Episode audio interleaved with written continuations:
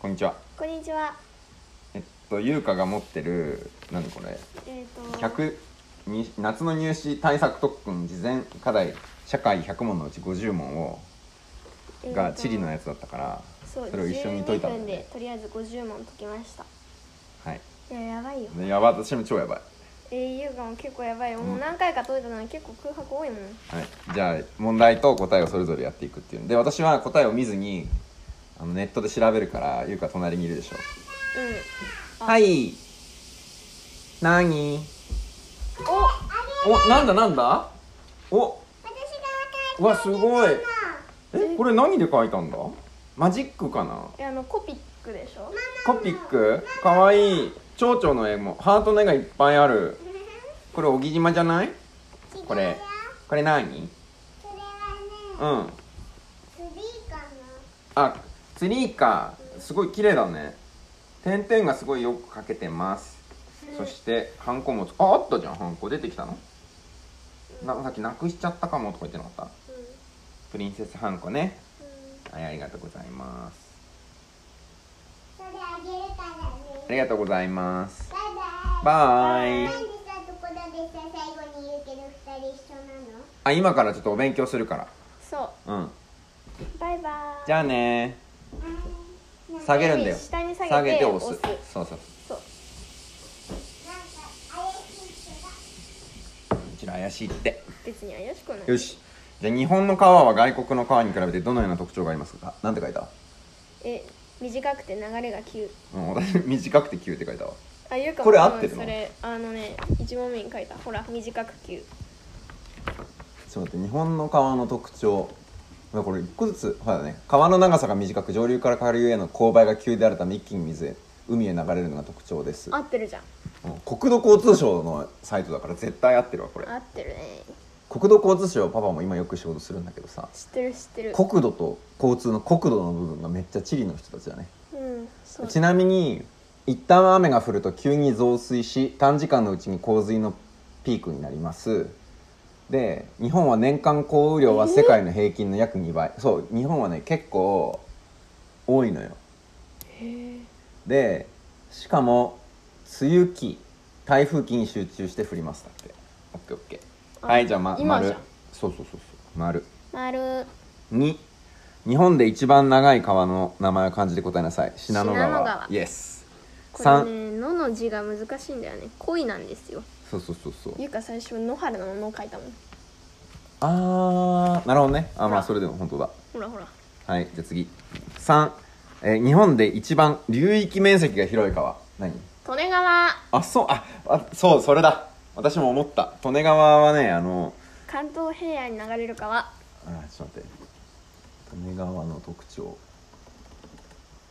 えー、何これ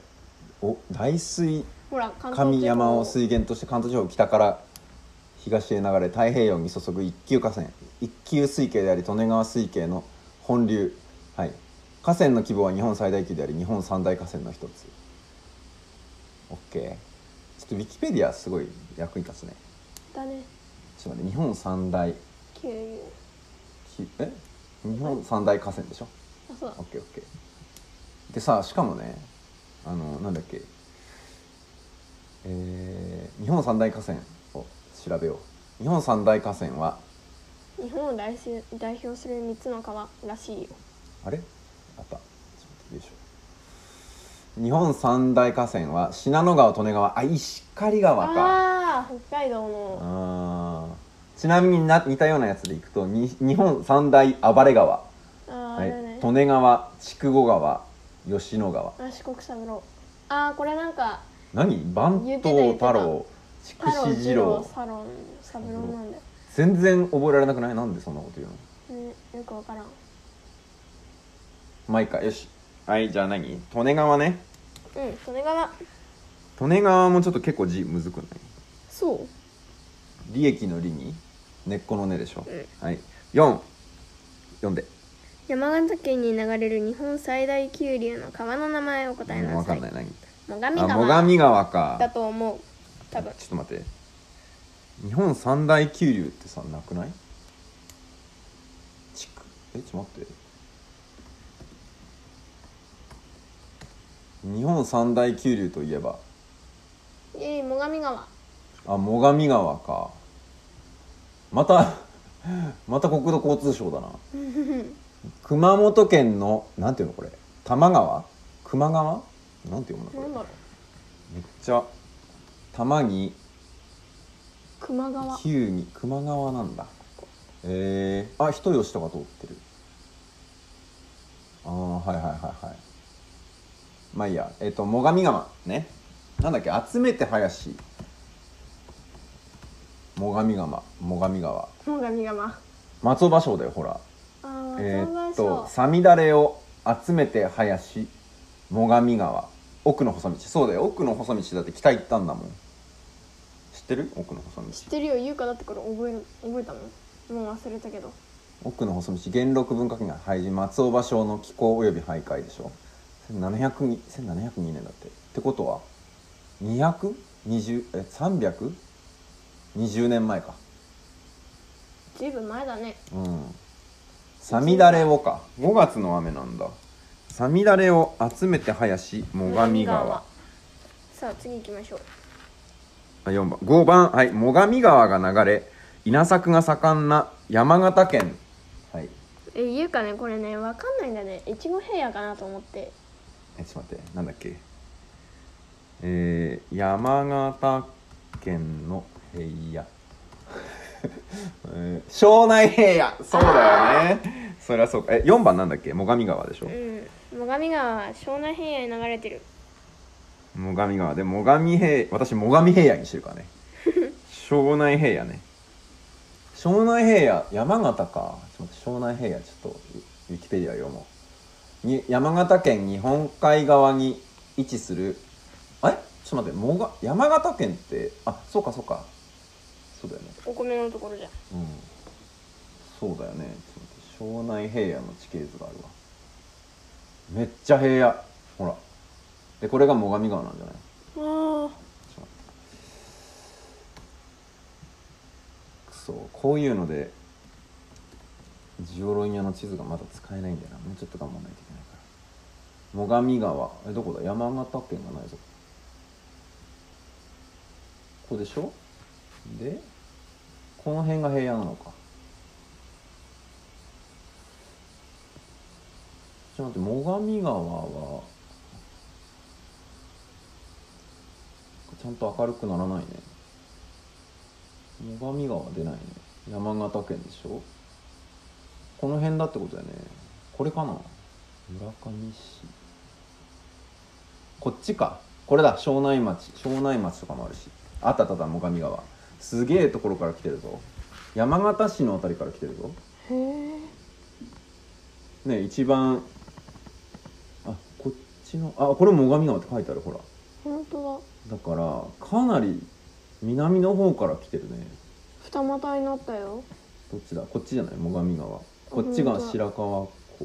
白川湖に行ってる最上川の一番さ最後を探せ最上川右だこっちだえー、とこれはどことで高畑山形新幹線のあたりを通っててさらに南城市っていう感じ山形県米沢工業高校の横を通り米沢ねで左あ左左えあほら本当だこっち行ってんのこかっちだこっちだトトロの森に行ったトトロの森米沢市のトトロの森でよよ最上川があここじゃないほら最後さあこれはなんていう山だまずここどこよ何県なのここえもう山形じゃない一応山形かこれが宮城でしょだってで福島があって福島じゃないいやいやいや山形だよ山形だよこうやって山形なんだけど新潟がここにいて福島に入る直前でしょああなるほどねはいわかりましたはいで庄内平野ねそう答えがねちょっと待って庄内平野庄内平野日本海側にある平野で最上川を中心に赤川日向川などの河川の堆積作用はいはいあわかるによっよ大て石中石平野で海岸沿いに砂丘がありますお南北に細長くはいはい確かに長かったねうんはい中世から近世初期にかけて灌漑工事が進行し庄内枚のはい大産地になりましたはいわかりました次6読んではい読みますうん信濃川が流れ稲作が盛んな新潟の平野名これ私自信あるんだけど越後平野 言うかもそれ思ったちょっと待っていやそれをなんで言うか何回目これ信濃川平3野回目ぐらいだよ信濃川平野あ越後平野です信濃川が作った平野は越後平野です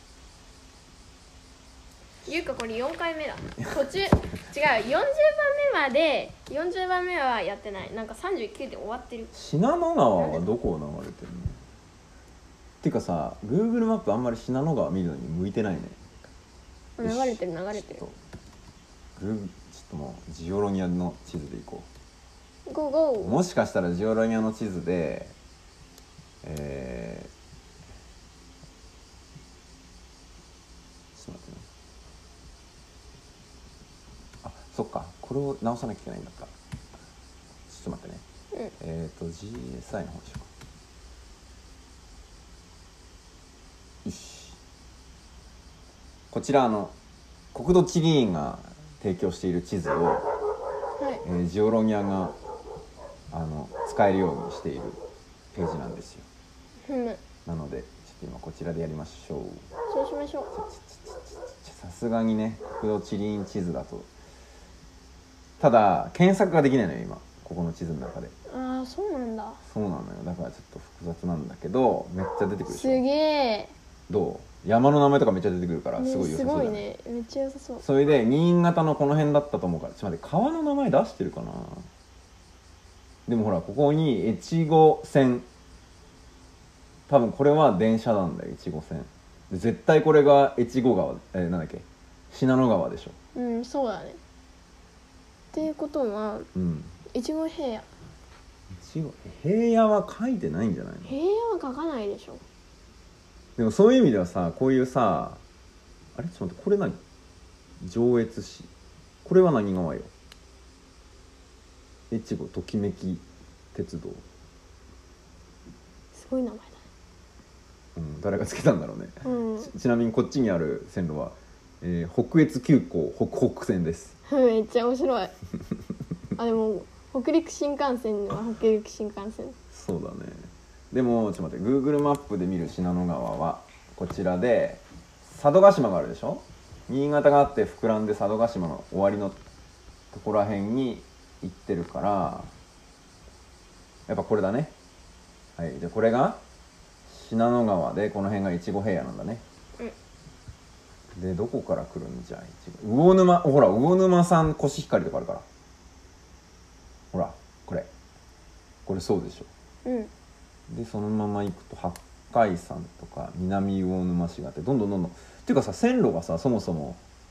ねここすごい川よ沿いぐるぐるぐるぐるこれなんだろうなんでこんなくるくる回ってんだろう山手的ななんでこんなくるくる回ってんだろう調べたいな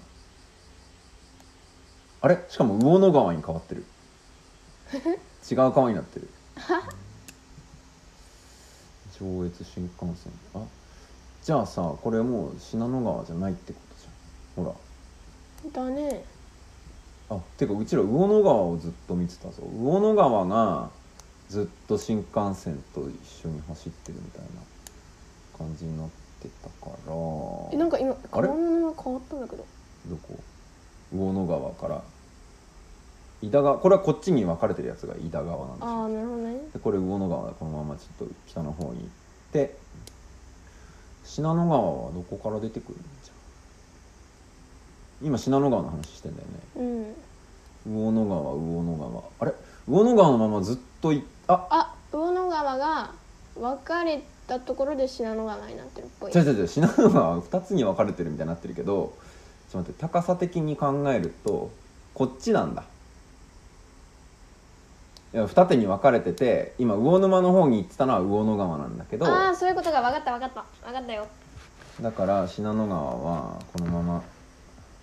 ょっと南西方向に南そうですねあほら越後岩沢お越後ですはい越後平野の越後ですイエーイじゃあ丸だねそしてあそうそうそれはまるでいいんだよでで信濃川でど今ちょっと信濃川がどこまで行くのっていうのを今調べてんだけど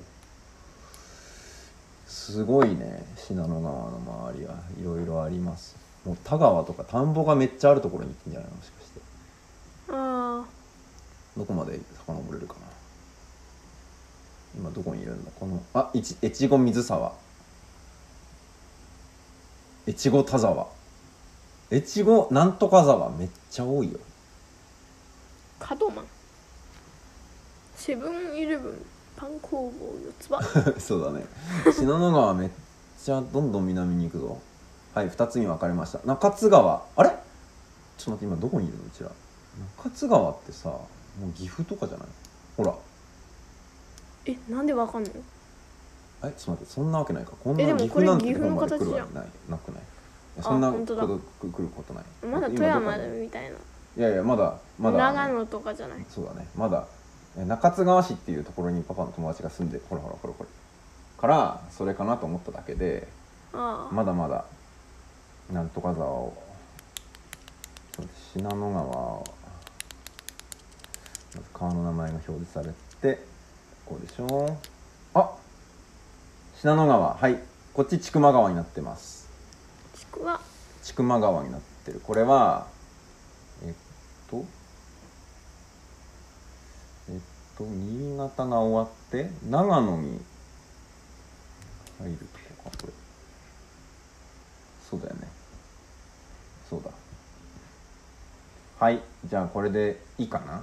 いいよそうだよね長野県に入るところで終わるのかな信濃川ちょっと調べてみようかウィキペディアうん信濃川はい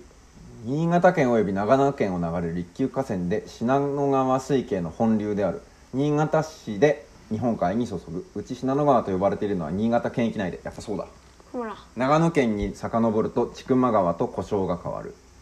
この項目では千曲川と呼称される上流部を合わせて記述する全長 367km のうち信濃川と呼ばれている部分が153千曲川と呼ばれているものが214千曲川の方が長いじゃんじゃあまあでも一緒にするってことね 60km ほど千曲川の方が長いただし河川法上は千曲川を含めた信濃川水系の本流信濃川と規定しているためあなるほどねなるほど信濃川は日本で一番長い川となっている三大日本三大河川のうちの一つであるはさっいきやりました、もうあと二つはえー、っと私わかる利根川うとん、北海道の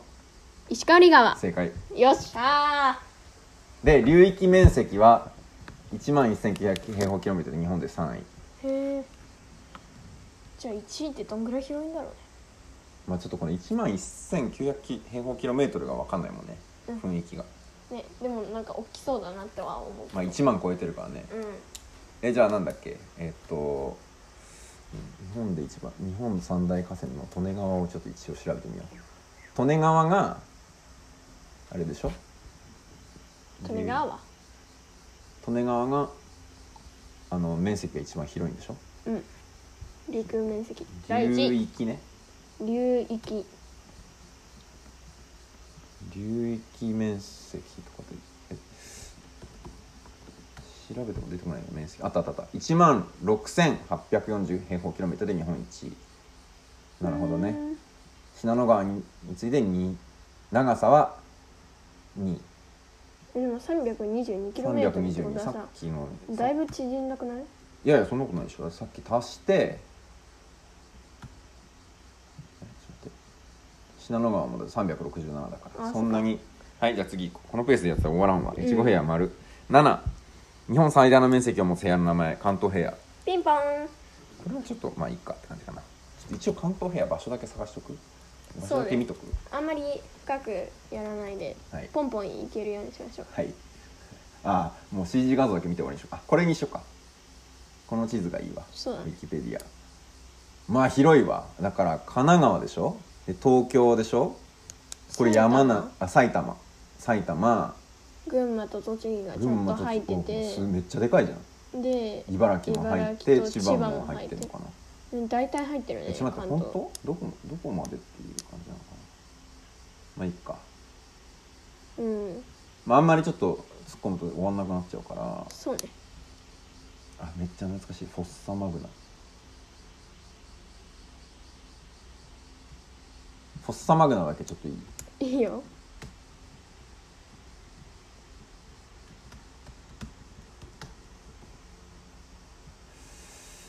えーフォッサマグナは日本の地高帯の一つで地質学においては東東北日本と西南日本の境目となる地帯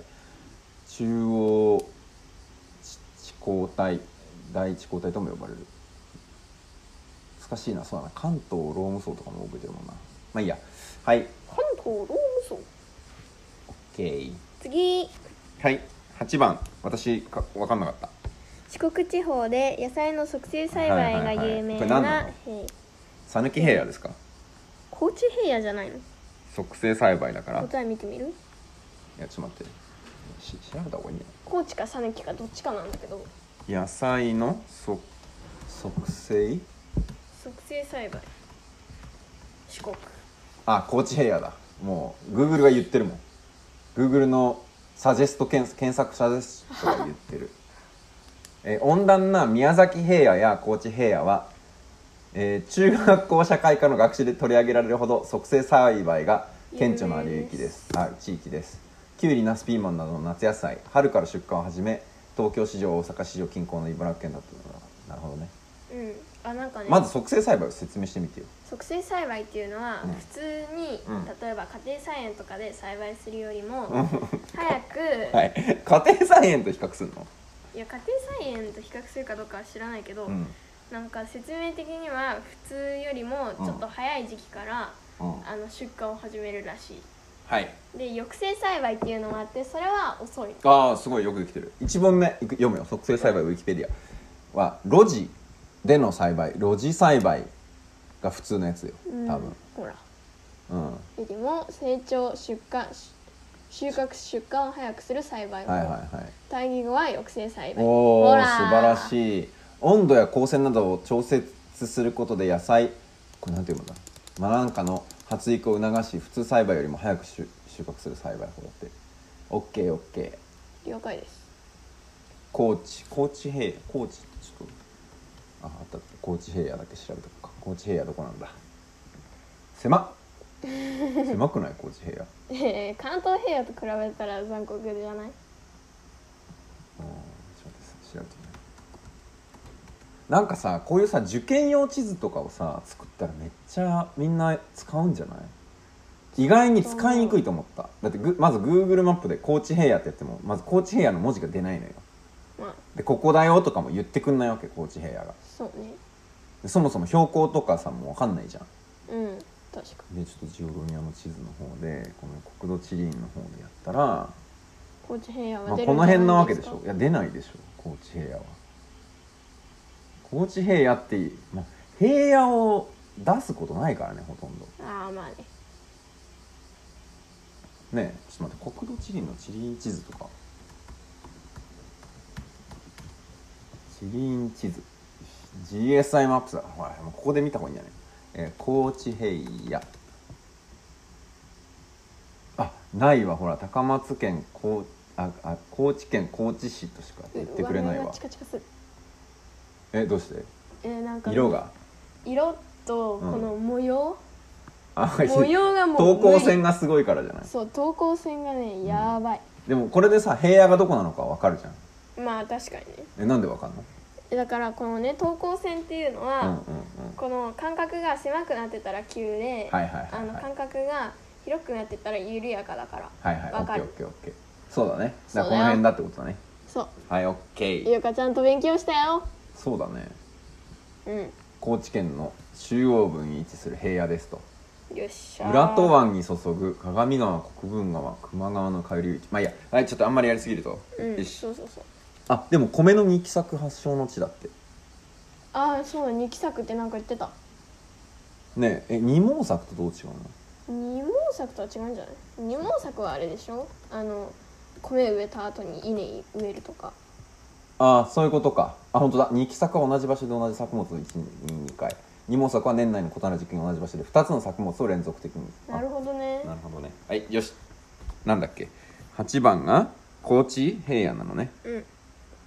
じゃあ9番読み上げはいおます,、願いします九州地方で野菜の促成栽培が有名なはいはい宮宮崎崎平それは言うかも分かったよほら野私は今勉強したから分かってんだようん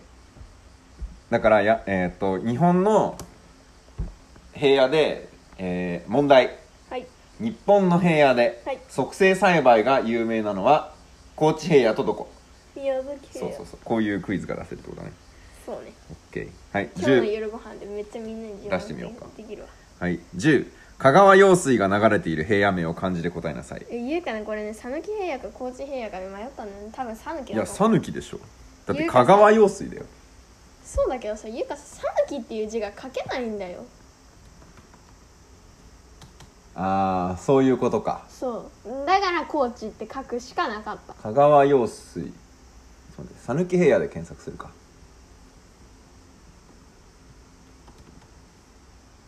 はいこれもう歴史も関係ないのはいまあいいや讃岐平野は四国北東部北東だから俺らがいるらへん、瀬戸内海と讃岐山脈に挟まれたあもうこれ絶対讃岐平野じゃんうん讃岐平野でしょそりゃそうでしょ香川用水めっちゃショック香川香川用水誰か讃岐の書き方教えてあ香川用水あほらちょっと待って讃岐うわ輝い様子が今チカってした讃岐山脈チカチカ讃岐がチカチカ讃し岐てる平野って言ってないけど大丈夫かな合ってんのかなちょっと待って香川用水がどこを通ってるか香川県の慢性的なえ水路でしうょわ大きな河川がため池をいろいろやってましたが讃岐山脈を挟ま挟んで徳島県の吉野川周辺で大きな洪水による被害が度重なったそのため吉野川流域の安全と水の安定供給を目的とした吉野川総合開発事業が計画されたはあなるほどねめっちゃ水が出すぎると ころと水不足が深刻なところをつないであの安定させようとしたわけねそうそうだから足りてないところに多すぎるところからやるってことをしたってことだね OK へえでちなみに讃岐平野の字をちょっと覚えてくださいこちらです。はい、ごんべんにたたえると書いて、山を支えると書いてください。はい、書いて。書きましたうん。あとさ、美山、美山の瀬戸のお真ん中にとかいいじゃん。え美山地区そうそうそうそう。美山これこれ。美山の山でもあるよね。あそうだっていうか瀬戸内海の線も書けないあ、そうなのうんなんでちょっと書いて今。これ。山水にうん束に、なんだえっと、なんていうんだっけな、これ。大貝だっけなんかよくあるやつうん。はい書けたでうこれは岡山の方が美だよね備前の国美なんか備中とか言うでしょーんで千があああ美山かあのなんだっけ讃岐のささ讃岐のことだからそうオッケーでえーっとそうだね覚えた覚えたごんべんにえっとああれたたえるじゃないねほらうこれなんていう字だっけちょっと待ってたたえるああれたたえるあやっぱほらたたえるじゃんそうだね褒めるっていう字だねんへえで讃岐の木は山辺に支える支えるはい讃岐平野ですはいちなみに私も書けてませんでしたあそうなのそう一応ひらがなで書いといたけど讃岐平野ね11番九州地方州地方で稲作が盛んに行われている平野、これさあ厚くし平野じゃないえー、わ私わかんない稲作えつくし平野じゃないつくし平野あのさあ九州稲作平野で検索しました中学地理あつくし平野だほら今出てきたら遅い今私ねトライ家庭教師もトライに行きましたなん福だ祉それ平野の場所めっちゃ分かりやすいのがあるぞこれえっと稲作でしょだからつくしこの辺だよね優香さつくしはかけるんだよねなぜかなんでだろうよしじゃあつくし平野で検索した結果をじゃんウィキペディアはい読んでつくし平野は福岡県佐賀県の南部有明海の湾奥湾王かな湾央に面する九州最大の平野で南東を読めない耳耳箕面産美地、濃山地うつん、くひ山地筑肥産地きちくちくまあこれ覚えなくていいようんはいで筑後川があるらしいあだからあなこるほこどでしょほらここのすごい湾の奥になってるじゃんだかうんらこれが有明海の湾の奥なわけよちょっと地理院地図でああごめん何今米ってあったここ米のあ本当だねせそうだ水ね田地帯が広がりうんだそうですはい伝承菊茶屋伝承菊どこ読んでるえこああこ本当だ扇状地果樹扇園状地芸結構いろんなあじゃあじゃあちちょっとちょっといいよ筑後筑紫平野で調べないといけないねまず覚えないといけないねつくしその中にいろいろあるのよあつくし平野ね、うんつくし平野ねでつくし平野は地理院地図で見にこうはい指さして九州です九州九州うん、この辺りだ福岡とと佐賀だかあらここであ筑紫平野って出てるあごめんつくしつつくし平野ねうんあ見て有明海吉野ヶ里遺跡ほら吉野ヶ里あ吉野ヶ里遺跡ってさあのさあの弥生時代のさうんあ の ちょっと私それの知識も足りてない吉野ヶ里遺跡遺跡ねちょっと吉野ヶ里遺跡はあのウィキペディアによると佐賀県なんとか郡吉野ヶ里町となんとかに遺跡国の特別史跡、えー弥生時代の大規模なほら環合集落跡、うん、そうなんだよ最近だよ私が生まれてからのね、うん発掘調査1986年からの発掘調査によって発見された OK でそれがあると学校の教科書にもににもも載っ載っててるるそうあ吉野ヶ里遺跡めっちゃあるよ三ね内丸山遺跡と一緒に載ってますはいでこれが筑後川ですはいテケテケテケテケ OKOK あこの地図結構見やすい見慣れたらあだから今等高線があるとこ見てないからねそうそうそう等高線があるところ見たらねうん大変なんだよ、そうだよね結構遠くまで行ってますねはい OK よしいいですか次行こいいですかうはい次は12番はいぶどう桃の栽培で有 め名っちゃな得意これ山梨のはい盆地名、はい、甲府盆地、はい、正解おばあちゃん家ねがうんもともとあったとこね、もう今引っ越しちゃったからね、そうねはい、甲府盆地はいいんじゃない調べなくても、甲府盆地はいいよあまあ、一応どこにあるか見る、あーまあ見ないでも分かるけど、まえじゃあ当ててみ一応これで指さしてボンボンってえ多分ねえー、ちょっと待って山梨がどこここの辺りそうそうそうそうそうもうもう色がさ、えーなんだっけこの地図地理院地図で言うと茶色ともう茶色にめっちゃ囲まれてるもんほらここそうあの盆地ってさなんかさ、こう山に囲まれたその中みたいなそうそうそうところだよねそう、うん、で他にも京都にもあるんだよねこの辺もそうなんだよねああうんうんあと盆地といえばどこなんだろうねここめっちゃ分かりやすいね下が富士山で上に八ヶ岳があって駒ヶ岳とかに囲まあれてでいもこれさあますのトイレのさあそこに貼ってある山ばっかりえあ高い山ってことそうそうそう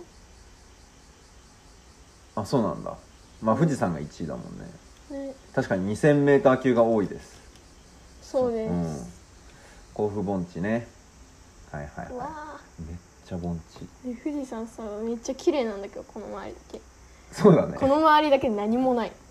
うん何もないというか結構なだらかにあの高広がさってるが高さが広がっていくんだね上の方になるとだいぶ急ですねそうですねはいじゃあ甲府盆地分かりました次はいさつまいもや茶の栽培で有名な鹿児島県から宮崎県に広がる火山灰の土地のことうん全く分かんなかったしらす台地じゃないどうあーカタカナねそうだよ調べてみるね火山灰といえばしらす大地でしょお本当だ白洲大地は九州南部に数多く分布する火山噴出物からなる大地である典型的な火砕流大地でありそうカルデラ阿蘇山とかのカルデラだ東よ盆地アタカルデラアイラカルデラ、えー池田池田湖など池田カルデラなどの起源とするシラスやシラスって何なのまずおおやっぱ私が思ったのと一緒じゃん白い巣だよ巣砂とか州という、とは日本の九州南部一帯に厚い地層厚いん厚い地層として分布する細くて細かえ細かい粒の軽石や火山灰である言語学的には漢字表記が見出し語にされることもあるが慣習的に「しらす」とカタカナ表記することが多いうんそうですえーそう薩摩半島南部とか大熊半島大隅半島かちょっと私ここら辺も地理全然わかんないからちょっと一応確かめていいいいよどこなのしらす大地はえっと九州のねこの辺り、宮崎とかうんの方まずこれが宮崎でしょそうで宮崎とか鹿児島の辺りにあると思うこの辺ってことそうそうそうそう右下あたりってことそうそうそうそうそうあほら阿蘇山がここにあるからどれえこれ阿蘇山って書いてないちょっと拡大阿蘇山じゃなかったあは阿蘇山ってどこにあるのこのちょっと私のこの究極の無知をあのみんなにバレるんだけど 阿蘇山はい阿蘇山これですはいじゃあ拡大してあてかピンチアウトしてどこら辺にあんのかなああ全然上の方だったほらそうでしょだからあそっかうだよだっあてじさゃ火あ山違う灰んだといえば桜島の方とかさなんかこう下の方だから確かにそのしらす大地でちょっと地理地図調べてみよういけんのかなしらす大地あ出ないわ出ないそうだ地名や住所でしか検索できないのよあそうなのよそれーそはっかでもじゃあ次行くいや行かないでしょちょっと待っ てちょっと待ってよ即逆化ださかれらた九州どこなのよほら鹿児島県の52%宮崎県の16%だからやっぱ鹿児島とかを抑えればいいんじゃないちゃんともう鹿児島の52%ってほぼそう半分半分すげえじゃあ作ってるもの今まず問題文何だったんだっけさつまいもや茶の栽培あで有名な鹿児島から宮崎に広がる火山灰の土地あーなるほどねうーんそれ聞いてる人にどんどんってなるからやめたねあはいうーんそっかちょっとじ歴史で言うとさつまいも、まあ、薩摩だからねうんえーがやって大豆油のもやってましたけど、えー明治以降はあほらしらす大地って書いてあるじ今しらす大地のページ読んでるからゃんうん明治維新以降は大規模な開発が行われるようになり第二次大戦後にはダムなどの水源を利用した考えも行き渡るようになったので商品性の低い大豆や油に変えて大根人参キャベツなどの野菜や茶などが栽培されるようになった OK うんいいかないいよよしじゃあ次14世界遺産にも認定されている東北地方のブナリンが広がるうん産地名、私これは白神山地にしたんだけど合ってる白神山地2回出てこなかったねゆうかも出てきたと思うよそうだよねあのさ最後の方のさうあの原爆ドームとか厳島神社とかのさんうんあの世界遺産登録されてるそうそこで出たよね白神山地は青森県から秋田県にまたがる山地帯の総称屋久島と並んで屋久島もさっき出たよね出た出た出た日1993年12月93年か本で初め初めてのユネスコ世界遺産だってすごーいうんそうだねあでと人の影響をほとんど受けていない原生的なブナブナって超綺麗だねそうだねへえ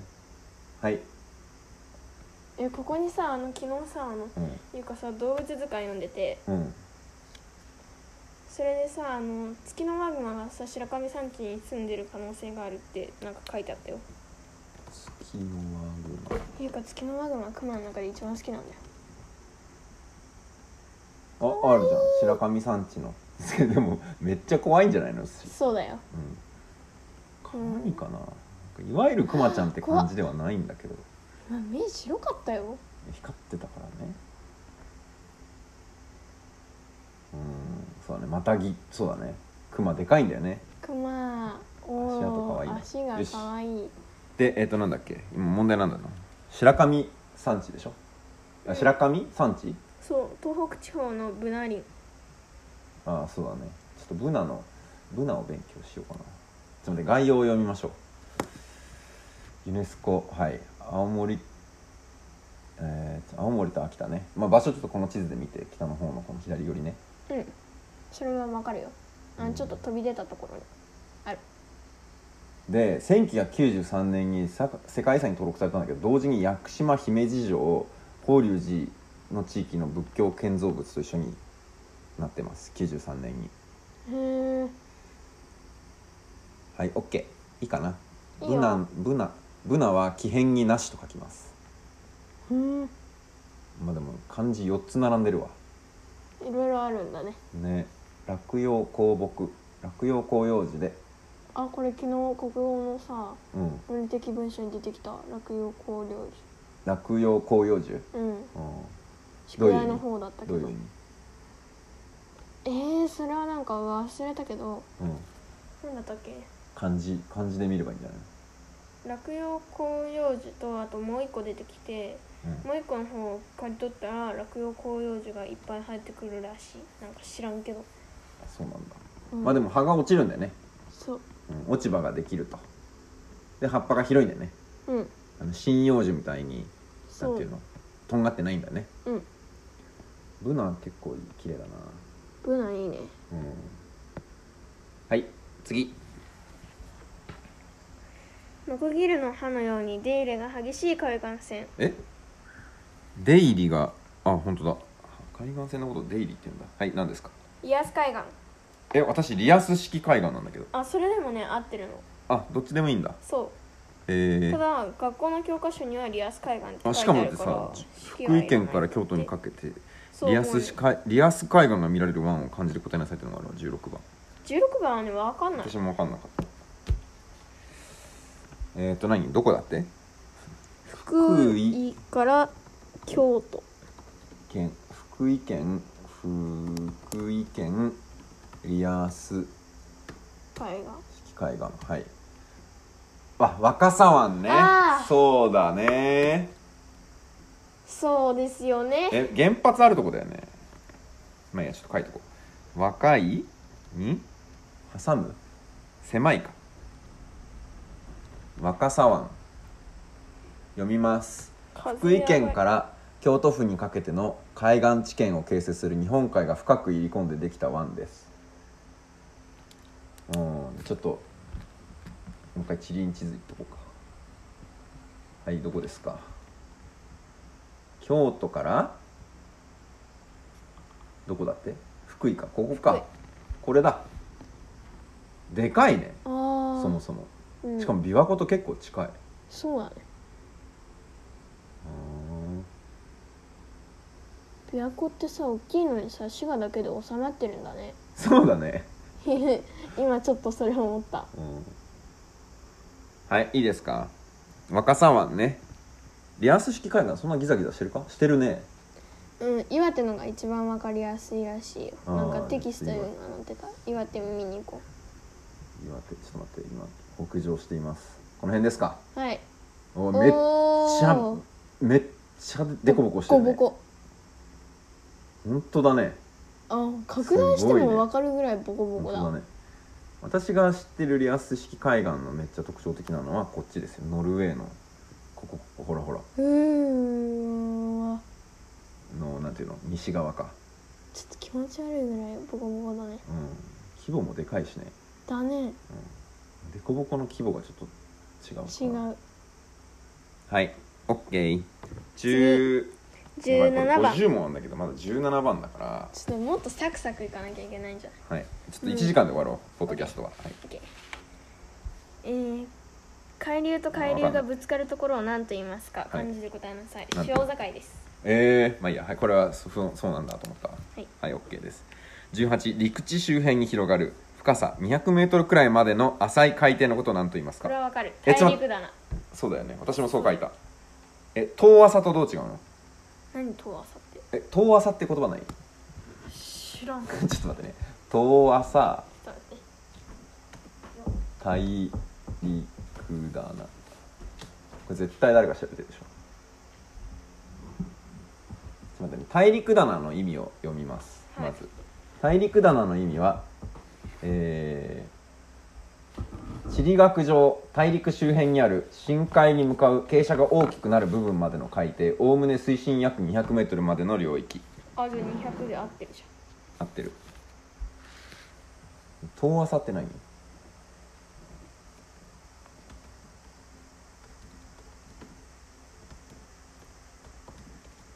遠浅って聞いたことないね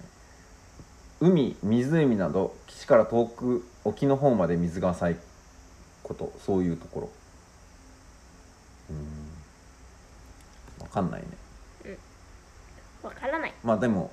さっきのようす水深200までっていうやつかはいまあいいやオッケーオッケーそれがえなんだっけ大陸だな大陸だなねはい次19番日本は四季の変化がはっきりしていますがそれはある風が吹くことが原因の一つとなっていますこの風の名前を答えなさい 季節風やばい私偏西風って書いちゃったんだけどち季節風だわなそう季節風ですか答えはそうですねまずはい季節風って何知らないあ違う季節知ってるよ知ってる知ってるうんなんかね風の向きがうん関係しているらしい、はい、季節によって風向きを変え冬季は大陸から太陽へはい夏季は太太陽太陽から大陸へ向かって吹く風モンスーンモンスーンってなんか聞いたことあるちょっとどっかで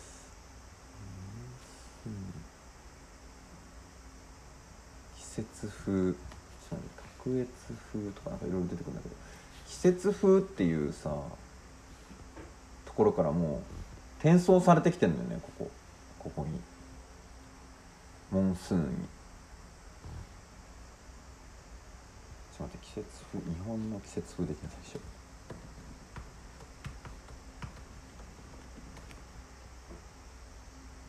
いやーこれ大変だぞだねヤフーキッズ検索のめっちゃ分かりそうなページが出てきました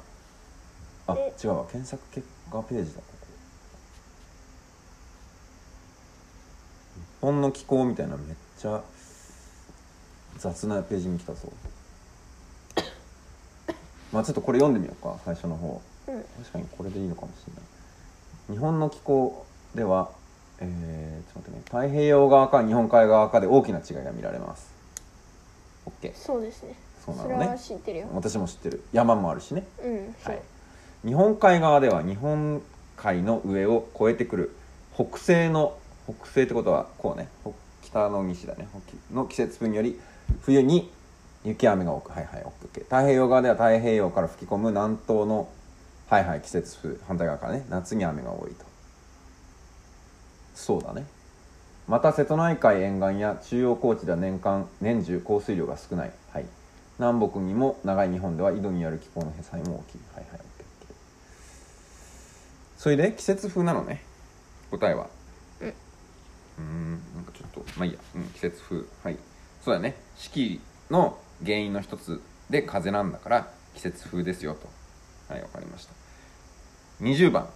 日本で梅雨台風の影響が少なく12月から3月の気温が氷点下になる気候の名前を答えなさいこれ何北海道の北海道の気候うーん私ねここね分かんなかったからなんか寒帯とか亜寒帯とかあるじゃんうんで次の問題がえー、とちょっと待ってね日本とな日本日本で夏と冬の気温の差が激しく1月から2月の気温が氷点下になり降水量も少ない気候の名前を答えなさいって書いてあるのいやもう21番はね全く分かんなかったあーなんか亜寒帯気候ちょっと待って温はいじゃあ日本の気候気候の説明のこれ欠片の気候区分ねで日本はほぼ温帯湿潤気候か冷帯湿潤気候に属しますうんはい世界的に見ると四季がはっきりしており気温の年格差が日格差よりも大きい年格差っていうのは年間の最高気温と最低気温のうん差の方が1日のうちの最高気温と最低まあそりゃそうだよねそりゃあねああなるほどそういう考え方があるんだねそうね暑い時と寒い時っていうのが1年のうちで随分違うよっていう意味かまた降水量が多い梅雨やなんだこれ秋雨の影響で降水量の年変化が大きいことが特徴として挙げられますはい OKOK ほいで今聞かれてるのが何ですかなんだってに12月から3月の気温が氷点下これがヒントなんじゃないそうね線も引いてあるしから3月氷点下えっ、ー、と何気候の名前うん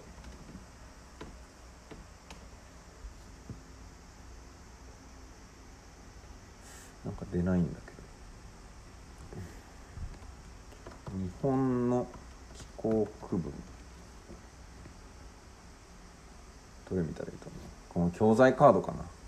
そうだねこれかあなんか画像出てきたぞ PDF があれ確かに北海道の気候とかあるんだけど何これあれ北海道の気候南西諸島の気候日本海側の気候とか分かれてるそんな言葉があるのあそうなの全然知らなかったじゃあ北海道の気候じゃんこれだねえっと氷点下になるのが34573えほとんど氷点下じ12310ちょっと待って0 0 0 0度ここでしょだから121こっちで言うと12月から3月そうだねこれだね札幌市でもそうだわじゃあ北海道の気候で正解ですゃんはーい知らなかったじゃあ次は日本で夏と冬の気温の差が激しくはいはいつまりこのこの赤線がの上下がめっちゃすごいということだよねうんでもほとんど一緒じゃないいやいやいや那覇とか全然薄この高低差が低いじゃんああまあね日本海側美しくと1月から2月の気温が氷点下これじゃない日本海側の気候じゃないえそうだって0中度央あちょっと待って高地0度あ中央高地の気候かこれかうんあそうだねじゃあ中央高知の気候でお願いしますえ答えははい中央高地ですねはあ私この区分知らなかったそもそも、難しいよねなんかうん、ちょっとこれちょっとマスターしたいななるほどねでもこれあの都市のさこの気温と降水量のやつうんっていうとさ結構特徴が見えるじゃんこのグラフの見方でそうね例えばさ日本やっ海ぱり側はやばい日本海側のこの日本海側気候はもう冬側うんに雨がで U 字の形じゃんあそれ書いてあるか書いてあるよちょっと待って、U 字の形、あとこれ、北えっ、と、ちょっと待って、22番、北西季節風の影響で、冬に雪雨が多く、降水量のグラフが U 字型、かっこ冬に降水量がす多く、夏は少ないことを意味する、もうになる絶対気候の日本海側、日本海側の気候、すごいね。めっちゃわかりやすく、U 字型だね。じゃあ日本海側うん、日本海あ側じゃのあ気太候平、洋になってるよ日本海側の気候でお22番願いでししょます。そう、22番は。はで、えっと、南東季節風の影響で夏に雨が多い気候の名前っていうのが、えー、太平洋側なんじゃないかなちょっと答え見てみて夏に雨が多いのは夏に雨が多い多いののはは太太平洋平洋側で合ってるかな OKOK さっきまでのですねはい次いいですかうん年間通して暖かく降水量が少ない最高の月でも200ミリ前後の気候の名前を答えなさいど全う考えても切単をな通してえうんそうかなそうだね夏の海が少ないあ水がうあそうだね200そうだね瀬戸内の気候ですはい私ここだけ合ってるわ瀬戸内気候って書いてあるはいいいじゃ ないはい次年間平均気温約20度から22度で雨の多い気候の名前を答えなさい25うん25番南西諸島の気候でしょこれうーわ知らない違うかなまあ南西諸島だね答え出てる南西諸島南西諸島の気候はいオッケーおー次26番暖かい気候を利用して宮崎あちょっと待ってこれ気候の話もう終わりでいいうんあ一応言葉を読んどこうこれいくよ北海道の気候はい冬が長く寒さが厳しい梅雨がなく降水量が少ない、うんあ確かにほら雨の量めっていうか瀬戸内の気候と比べてもさそんなに変わらない変わらないいぐらい瀬戸内は一応夏の方に多いそうな感じなんていうのこの N 字型っていうなんだ身字型っていうのこの逆 U の形のうんだけど北海道結構雨少ないんだねそうねはい OK で産業は乳牛ホタテ小麦じゃがいも昆布ですへえうんで月に出そうなまあいいや南西諸島行こうか読みます一年中暖かく雨が多い雨めっちゃ多いねうん倍じゃんほら北海道の気候の確かで、えー台風の近づく数が多いそうですなすごいもんね7月8月9に月、えー、やばいうん、7もんね月だけ少ないんだねごこ7の月が低いこのさちょっと待って12345あ梅雨だ梅雨梅雨でめっちゃ多くて7月減って梅雨と89台風だね、台風そうだねはいでパイナップルもずくマンゴーマグロサトウキビうん大体知ってるうんだね日本海側の気候いきますはい夏は晴れの日が多いおほうそうなんだめでいたいそうだねで冬は雨や雪が多く降るはいそうですね米サバアジカニ雪を生かした産業はいかっこ観光スキー場などです太平洋側、えうちらねうちらっていうかあれか東京ねうん夏は蒸し暑く雨が多い冬は晴れの日が多いまあねそうねうーんむずっなんかちょうど間って感じだね気温もさ北海道の気候も気候は8.9度なの年間がうんで南西諸島は23度なわうけ、んちょうど間ぐらいな感じが15.8するで雨の量もね1600とかだから2000の南西諸島沖縄まではいかないけど北海道の1000よりは多いとうん1600はいでえっとみかんわかめ米サンママグロ金属工業機械工業わかめまあちょっと広いな太平洋側っつってもそうねはい次中央高地夏と冬の気温差が大きいああ松本市とかねそうかもね確かに長野の方とかすごい暑いじゃん中暑いし中央高地ってどこ八ヶ岳とかだからあの長野県のあたりよちょっと待って今調べますはい中央高地でれんパッもう言ったら八ヶ岳ってことねえっ、と本州中央部の山岳地方長野県やな山梨県岐阜県の高原地帯あちょっと待って行政的には明確な区分がないだってうーんでも山梨長野岐阜でもそうなのよ甲府やあのってさあそこ盆地だから高地の中に入ってるのか多分微妙だと思うんだけどあそこも冬超寒くて夏すごい暑いのよ、確かにうん、雪そうねそこめっちゃ寒いよね飛騨とかねそっかオッケーオッケ飛ーい騨いかな山脈のいいうんいいよちょっと待って終わっちゃうんだよねそろそろちょっと一回ここで終わりにしとこうかはい続きはまたこの続き一回休憩しますうんバイバイこんにちはこんにちはっていうかまああ聞いてる人にとってはまあ続きなんだ続きけどなんだけど優香さんの「楽しく学ぶ小学生の地図帳帝国書院」のやつが手元にあるのでまずちょっと目次をチェックすることにしました私はいまず都道府県の区分とかがあって宇宙から眺めるのがあって地図帳の使い方があって日本とその周りで南西諸島日本あで地方ねうんがあり、え地域別があるでしょそしたらあ地球あ世界に行っちゃうんだ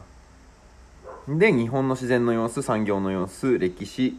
日本と世界の結びつき自然の統計日本の姿世界の国別統計主な地名の作品あ作品あるじゃんこれで調べればいいんじゃんうちら確かに76から81そうだねちょ長っっと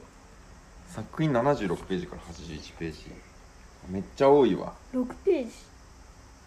OKOK はいわかりました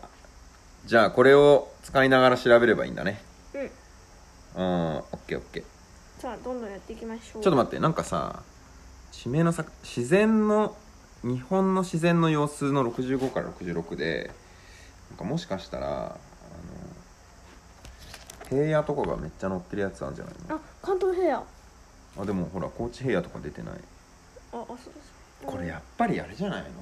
ジオロニアのさ地図でさ子供用の地図でさ全部その平野とかがめっちゃ載ってるやつを作って公開したら子供が 子供がすごい見に来るやつができんじゃないそうだねねめっちゃ使いたいあさっきの気温と降水量の地図出てきたほら那覇松本上越東京札幌でしょだからこれが南西諸島を中央高知え松本そうだよね中央高知だよねこれは上越どこでしょ瀬戸内う違う違う上越だからあの越の字が入ってるからあの日本海側よああだから、えっと、日本海側のそういうことかなんで東京は太平洋太平洋側の気候札幌が北海道はいオッケーオッケーじゃあこの辺でうちらいけるかな行きましょ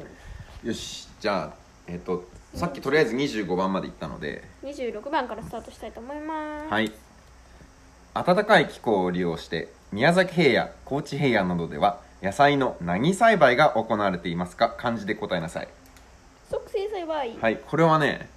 促成栽培はね促すなるそうだね漢字合ってます OK これさっきやったねうん27涼しい涼しい気候を利用して延山原かっこ長野県や嬬恋村かっこ群馬県では野菜の何栽培が行われていますかこれもさっきやったね抑制栽培です抑制栽培なんだはい OK 抑制栽培で、えーよく抑制栽培で、えー育てられている食べ物は何でしょツルツルしたやつ大根とかう そうなのトマ何トそとれかあそうなんだでなんかね塾の先生が言ってたのはね促成栽培はなんかゴワゴワした感じのだったかなで抑制栽培がツルツルのやつだったと思うちょっと待ってじゃあよえ逆かな促成栽培は何なのそもそもピーマンとかうんツルツルしてんじゃんきゅうりとかうんゴリゴリしてんじゃんあだからツルツルのが促成栽培で抑制栽培はゴワゴワなんだ葉っぱがいっぱいあったりするってことでごわごわちょっと待ってねレタスキャベツあごわごわってそういうことじゃないレタスキャベツ白菜じゃないうん葉っぱがいっぱいあるってことだでも宮崎県ときゅうり生産量日本一を争う群馬ああはいはいはいはいちょちゃんと理解したいな難しいな長野群馬山梨の県境付近一帯は中学校社会科で抑制栽培の盛んな地域として取り上げられやすいそうですはいレタスキャベツ白菜などの葉物野菜は冷涼な気候に適しています東京市場大阪市場近郊の路地物の出荷が途絶える初夏から晩夏はいはいはいなるほどねえっとだからレタスキャベツそうだね冷涼な方がいいんだもんね春とかにできるからうんあそれでちょっと遅めるんだ抑制するからそうね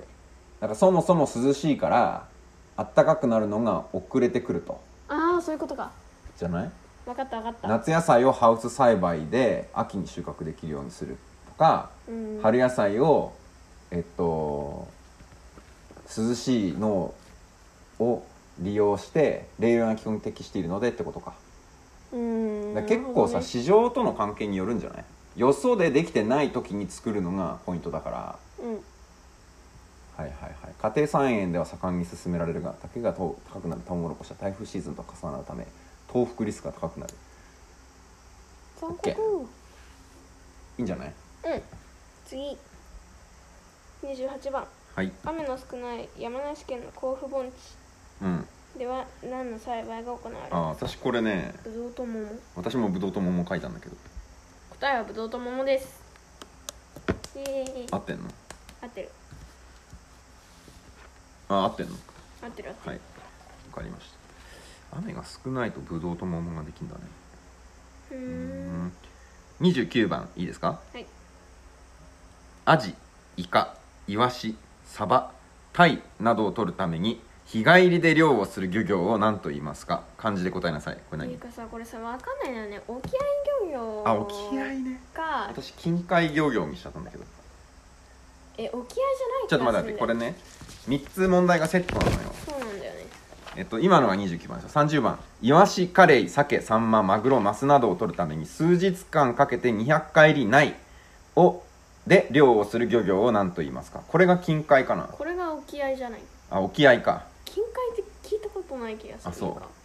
で31マグロサケタラタラカツオなどを取るために数十日から数ヶ月かけて200回り外で漁をする漁業を何と言いますかこれは漢字で答えな言うかわさかいる何遠洋漁あ業私もこれ分かったわ遠洋じゃあよしちょっと待ってなんだっけえっと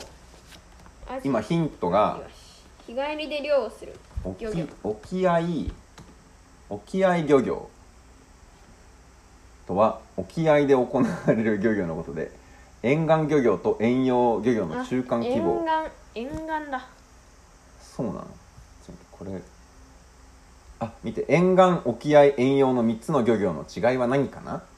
気仙沼の魚 .jp を見ようででん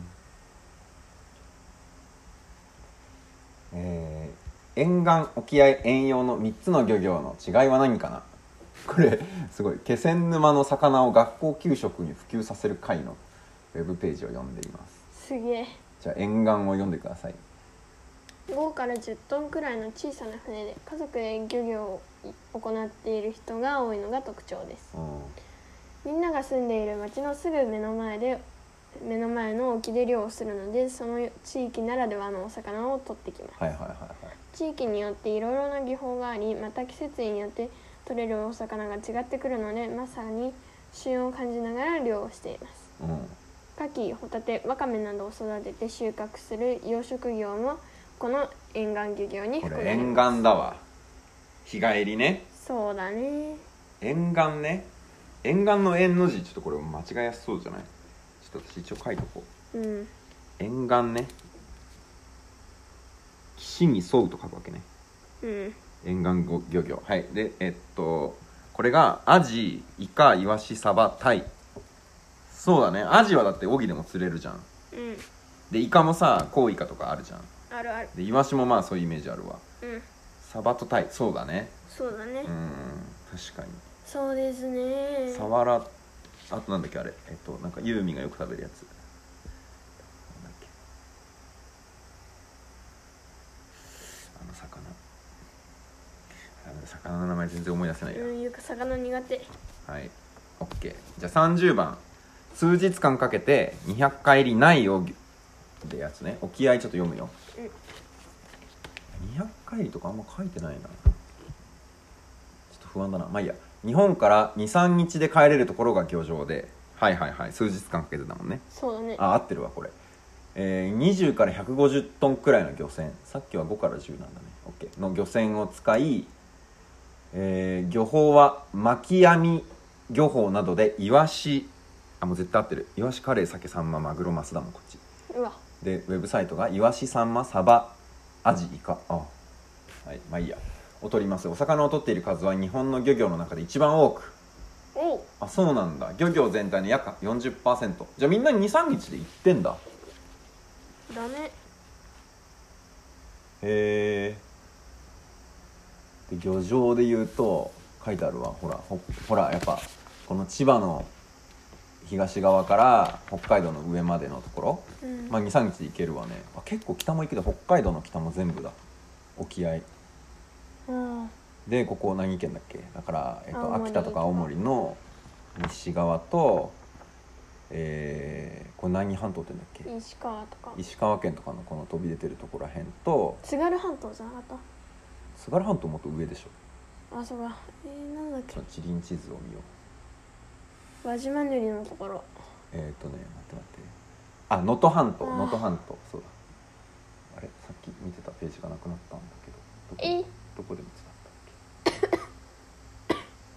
えっとちょっと待 ってごめんえーあったはいオッケーオッケーそれと,、えー、と九州のまあ全体だねほぼ全部じゃんうん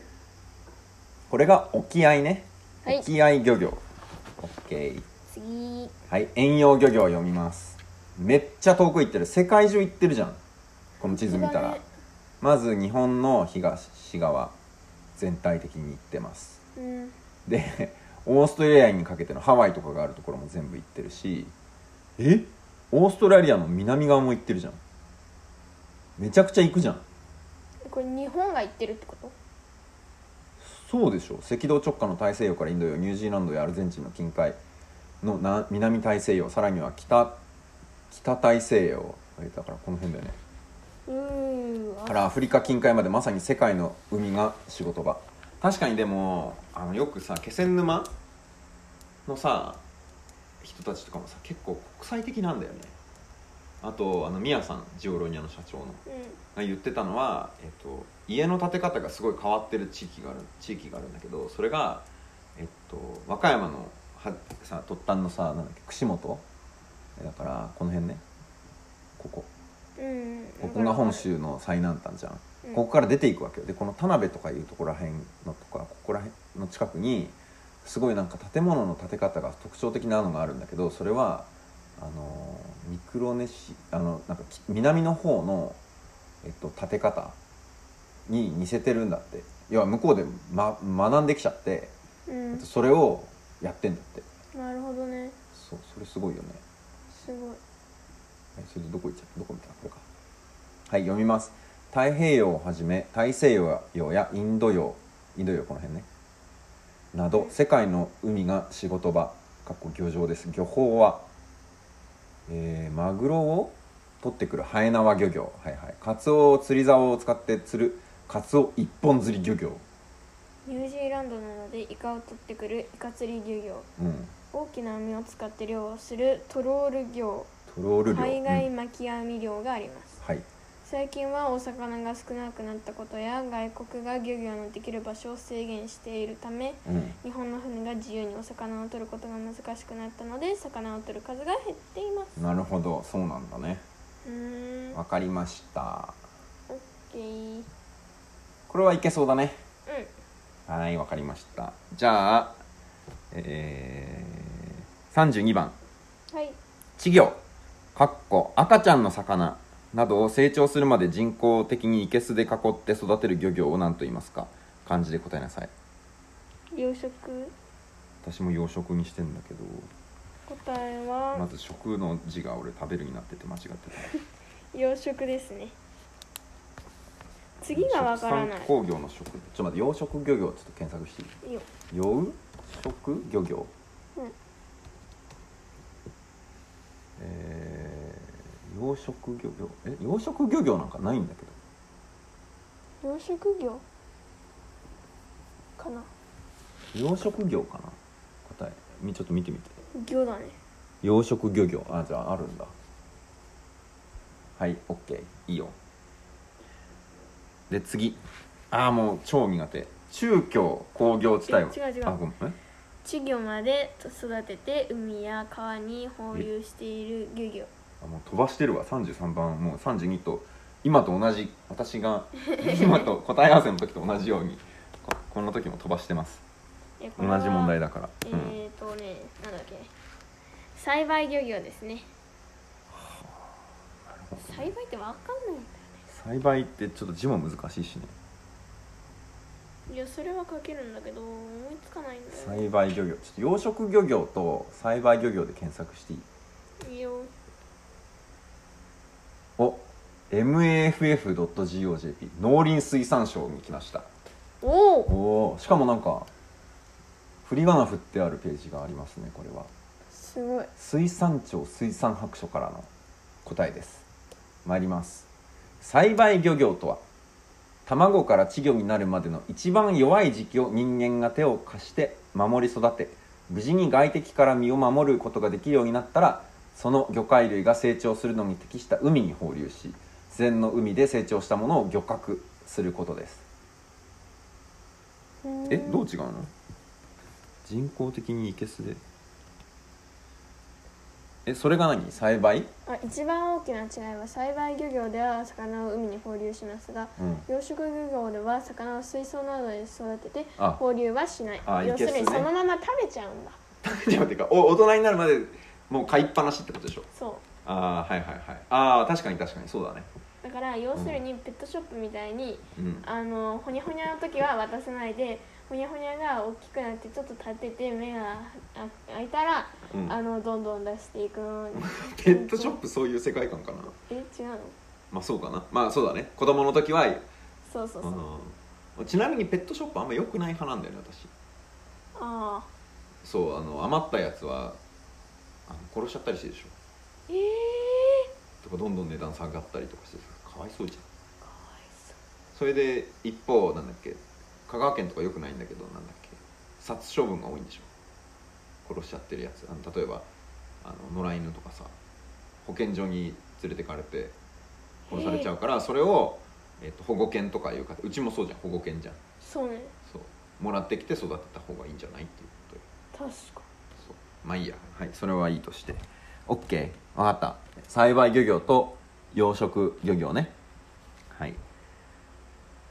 次はい34番出ました中京工業地帯は何業が盛んですか知らないけどまず中部機械中部と京が東京でしょうんで品は横浜だようんあそうねきょ京浜まあ出てくるやつ全部やろうか中京工業地帯ってい京うかさち浜ょっとさ工業地帯阪神工業地帯九州北九州工業地帯で埼玉群馬栃木に広がってるやつの名前関を東言内え陸じゃないか、はい、関東内陸工業地あそう帯なの岡山広島山口香川愛媛に広がる工業地域瀬名戸内あこれ私あで静岡の工業地域そ名れは知らん京葉工業地帯北陸工業地帯とか出てくるからちょっと待ってこれまずそう優香さん工の業地地帯は図帳には出てるんですか出てないと思うあるんじゃない日本の産業の様子67から68 6768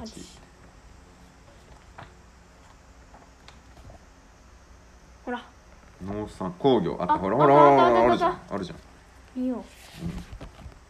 この地図を見て何を読み取ればいいの何がまずちじゃあうど問こに題あをるねかをとりあえず把あわか握すりるましたじゃああいいよ上から言っていい中京工業地帯を指さしてくださいここ中京だよ中に京東京の京だよあここだそう四日市市とか愛知の方だトヨタトそヨうタ中自部動地車方だからのね私がね答えを書いたのは自動車産業って書いたのいうか機械ちょっと待ってでもさ機械ってさ工業だよ全部機械じゃないの違うのそうだよあこれじゃないほら中京工業地帯主な工業地域の工業生産出荷額2015年中京一番でかいわ63兆円超でかい愛知岐阜三重ちょっと待って中京工業地帯について検索しますでね一番下とさ一番上のさ差がやばい一んだ番けど下何北北九九州州九丁で、九州もすごいけうどな、ん、まあねで中京工業地帯がさ63なんだけどうん本当だ50え7倍でしょ7区63あだ本当だ7倍、はい中京工業地帯、えーは愛知県岐阜県南部三重県に広がる工業地帯三大工業地帯の一つで太平洋ベルト地帯の中核太平洋ベルト地帯これめっちゃ出てるよドーンとうん、知ほらってるこれはねあのね、うんあのさ優香がさうん複式の時にさ上の学年の子はさ社会でさこれ習ってたからさ習ってる時には知ってる状態だったのこれ覚えてるあ太平洋ベルトうんうん中核であり日本有数の工業地帯であるし製品出荷額の割合では機械の割合が7割トヨタ自動車を中心とした自動車産業や航空宇宙産業が盛んえー、そうなんだ確かに和歌山でさ今度ねあの もう宮さんの話ばっかりだけどあの宇宙船発射場ができるのよロケット発射場がすげえで年間50発ぐらい受け打ち上げることにするんだってでそれは衛星とかボンボンボンボン打ち上げてうんまあなんかこうに日本とかせ地球を観察するとかなるほどいね、うものをいっぱいやるらしいんだけどうん近いからいいよねいいねトヨタとかね中京そうだねでしかも海に近いからあの安全にで人もいないし安全に打ち上げられるからなんだけど、えー、とちょっと待って中京工業地帯はちょっともう一回ちょっとちゃんと調べようかえー、木曽山川や濃尾平野がありちょっと待って昔は繊維はいあ繊維あ確かにトヨタ食器っていうさけん会社があるのよこれで織機の名前なんだよね織機じゃんでもトヨタじゃん自動車のうんだからもともとはそういうもの作ってたんだよ、うん繊維を織るためのもの繊維機械でそこから自動車とかに行くみたいな、まあ、それはいいとしてはい何があほら中京工業地帯では自動車の生産が盛んです書いてあるわこれ機械 あ NHK4 スクールだうんいいじゃん NHK4 スクールはいいようんはいじゃあ自動車産業で合ってんじゃない私答えはうんと機械工業だ機械工業機械工業工業地帯で全部機械じゃないの違うのうん繊維とかさあ繊維は機械じゃないか確かにあほらここら辺でうん機械工業ねあ機械うんの中に輸送電気機械その他があるんだで石油化学鉄鋼金属食品でその他があまあそれそうか工業っつってもそれそうかはいわかりました NEXT うんえっ、とどこだえー京浜工業地帯は多くの人や情報が集まるために何業が盛んですかこれコンピューターだと思ったんゆだけどうかはこれわかる印何刷あそうなんだえー、だってさ京浜工業地帯ね人がいっぱいいたらさ本も買うしうん確かに新聞も必要だしとかってなってきたらしかも2位だ印ね刷しな京い浜工業地帯52兆円京浜こここ横さすがです東京と横浜でしょああなるほどねちょっと待ってじゃあ京浜工業地帯経緯あちょっと待ってもう NHK4 スクールから外に出ないようにしよう工業地帯の京浜で検索するのか京浜京浜あった小学5年えー京浜工業地帯は大型船が横付けできる港を整備してから発展しましたあなるほどね確かに確かに海だしねうんえー1913年海を生み立てて工業用地を作り出し大型船が横付けできる港を整備ししてから発展しました実業家浅野総一郎が海を生み立て埋め立て港を整備する計画を立てた、えー16年かけて500ヘクタールの工業用地が完成次々と造船所や製鉄所が建設された京浜工業地帯は重工業を中心に発展日本の工業をリードしてきたえこれ大丈夫ですか印刷本当ですか印刷らしいよまあ確かに多くの人や情報が集まるため何行が盛んですかっていうのはそうだねちょっと不安なので京浜工業地帯ウィキペディア行ってみましょゴーゴう、えー東京神奈川の川崎横浜を中心に東京神奈川埼玉ですと千葉もですとーうんでかつては名前の通り東京から横浜までの東京湾西側とかだったんですけど次第に広まっていきました太平洋ベルトの中核でもあります三げ三大工業地帯の一つでもありますとはいそれでえーっとあ1999年製品製造品出荷額の規模は中京工業地帯に抜かれましたへえでしかも2006年には阪神に抜かれてるんだけどちょっとこの図と違うね2015年の図とうん2015年の方が新しいけどなで、えっと、何ができ何を作ってるのかなあでもねこの地図帳はねなんでゆうかが今ここに見てるかあるかって言ったら、ゆうか学校に置き勉してるんだけど、うんあの新しい地図帳がなんか渡されて、うんこっちはだから前の地図帳なんだよね現役ではないまあでもそんなに古くないでしょまあ多分2015年のデータだしさまあね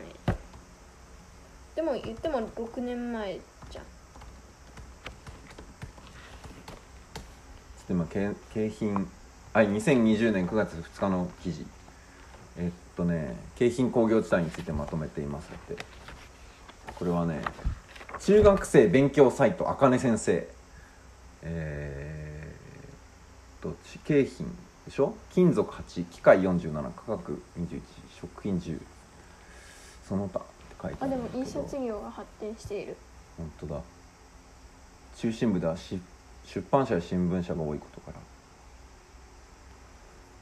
まあこの線の引き方はそういうことなんだろうな多くの人や情報が集まるため印刷業が盛んううんーんはいじゃあ次いきますよ、はい阪神工業地帯は他の工業地帯と比べて何業の占める割合が高いですかわかりさっきの地図阪神は大阪と神戸のあたりだからここでしょなんか図わからんねこれじゃあねなんだろう答え何になってるません答えはね金属工業えうーんちょっと待ってね阪神はい阪神工業地帯 NHK フォースクール機械工業が盛んですだってそりゃそうだなえー大阪は電気製品を作る会社がいち早く生まれた地域の一つ金属産業金属産業の割合が高いですえ答え金属だっけうん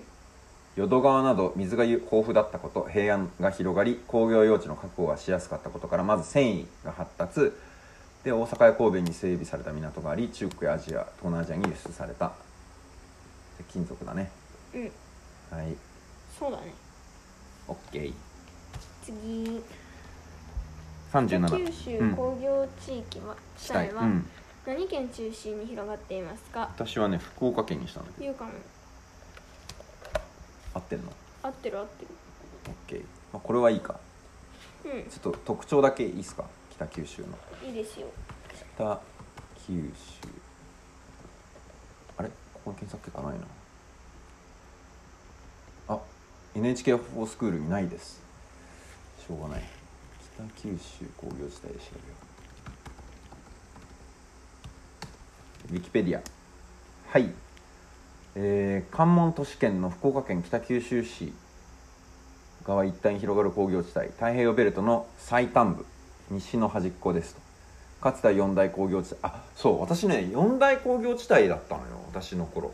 うんうーんははいい、外されちゃったっぽいよそうだねああ八幡製鉄所ねああ聞いたことあるあったあった確かにで結構石炭とかが近くで取れたっていうのと中国から鉄鉱石を輸入できたので発展してたとうんはいはいはいはいで問題は何ですか何県中心ですか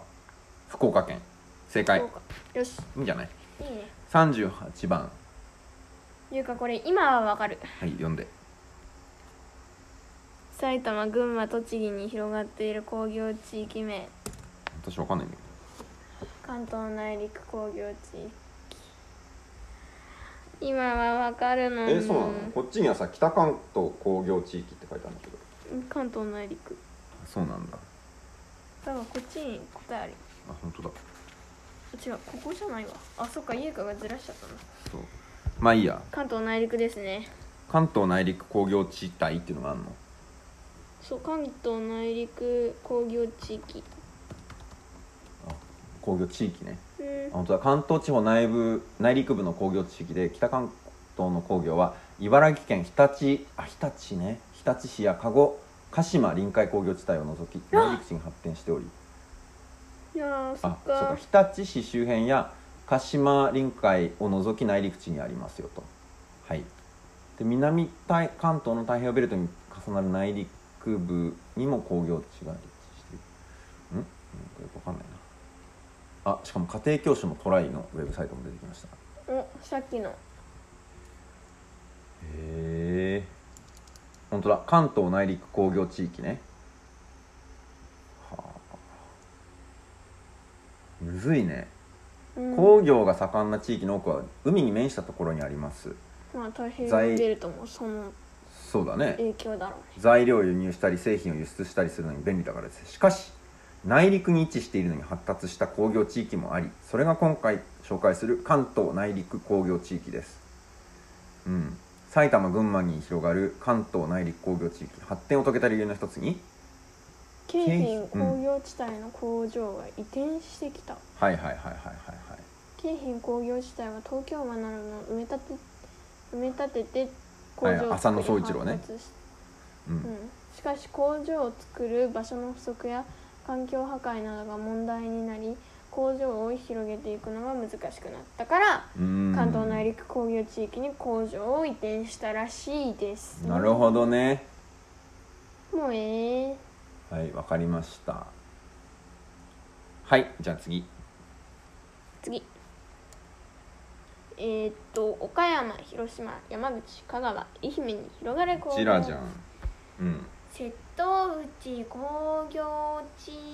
域そうだね瀬戸内工業地域ですちょっとちょっとあのいいいいよ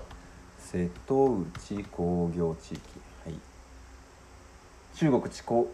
四国地方の瀬戸内海沿岸に広がる工業地域、えー製品出荷額の割合では化学物質の割合が多いへー瀬戸内海の水運をはじめとして交通が便利沿岸の埋め立てにより工業用地が得やすい確かにもうさゆうかこれ、うんあの夏季講習でやったあのなんかね場所とうん水と、はいあとなんだっけあ市場がそう近いこだと、海上交通が便利らしいあそういうことからあから瀬戸内工業地域だそうそうそうなんか多分あると思なるほどねうっていうやつで、はいで伝統的な造船まあ確かに船作ってるもんねうんで繊維は確かに有名じゃん広島とか岡山とかそうねそうそうで石油化学コンビナートそうそうそう多いよねあったあったはい交通特に海上交通が便利で工場用地や工場用水に恵まれていたことが主な理由工業用水ねうんはいはいはい OK そうなんだって確かにさ船とかさ乗ってる時とかあとあのえっとなんだっけマリンライナーでさ瀬戸大橋渡る時にさ埋め立てっぽいの多いじゃんおいおいはい OK 次えどうぞー、あれ福岡県にある工業地域名違うよ40番だあ静岡うんわ静岡県にある工業地域名かんないわかんないかも東海工業地域だってもうバイクとあそうだピアノじゃないのあ違うやっあたてやるこれっこれこれこれ静岡県に広これね今ねページ的にはねえーっと機械工業の割合が多い関東内陸工業地域だったでしょたうん内陸なのに発達した理由はってところの続きになってんのよ1番が関東内陸工業地域でさっきの工場で移転ってやつじゃんうん2機械工業の割合が多い東海工業地域静岡県の浜松市と富士市が有名ななんだって読むようん機械工業の割合が約50%です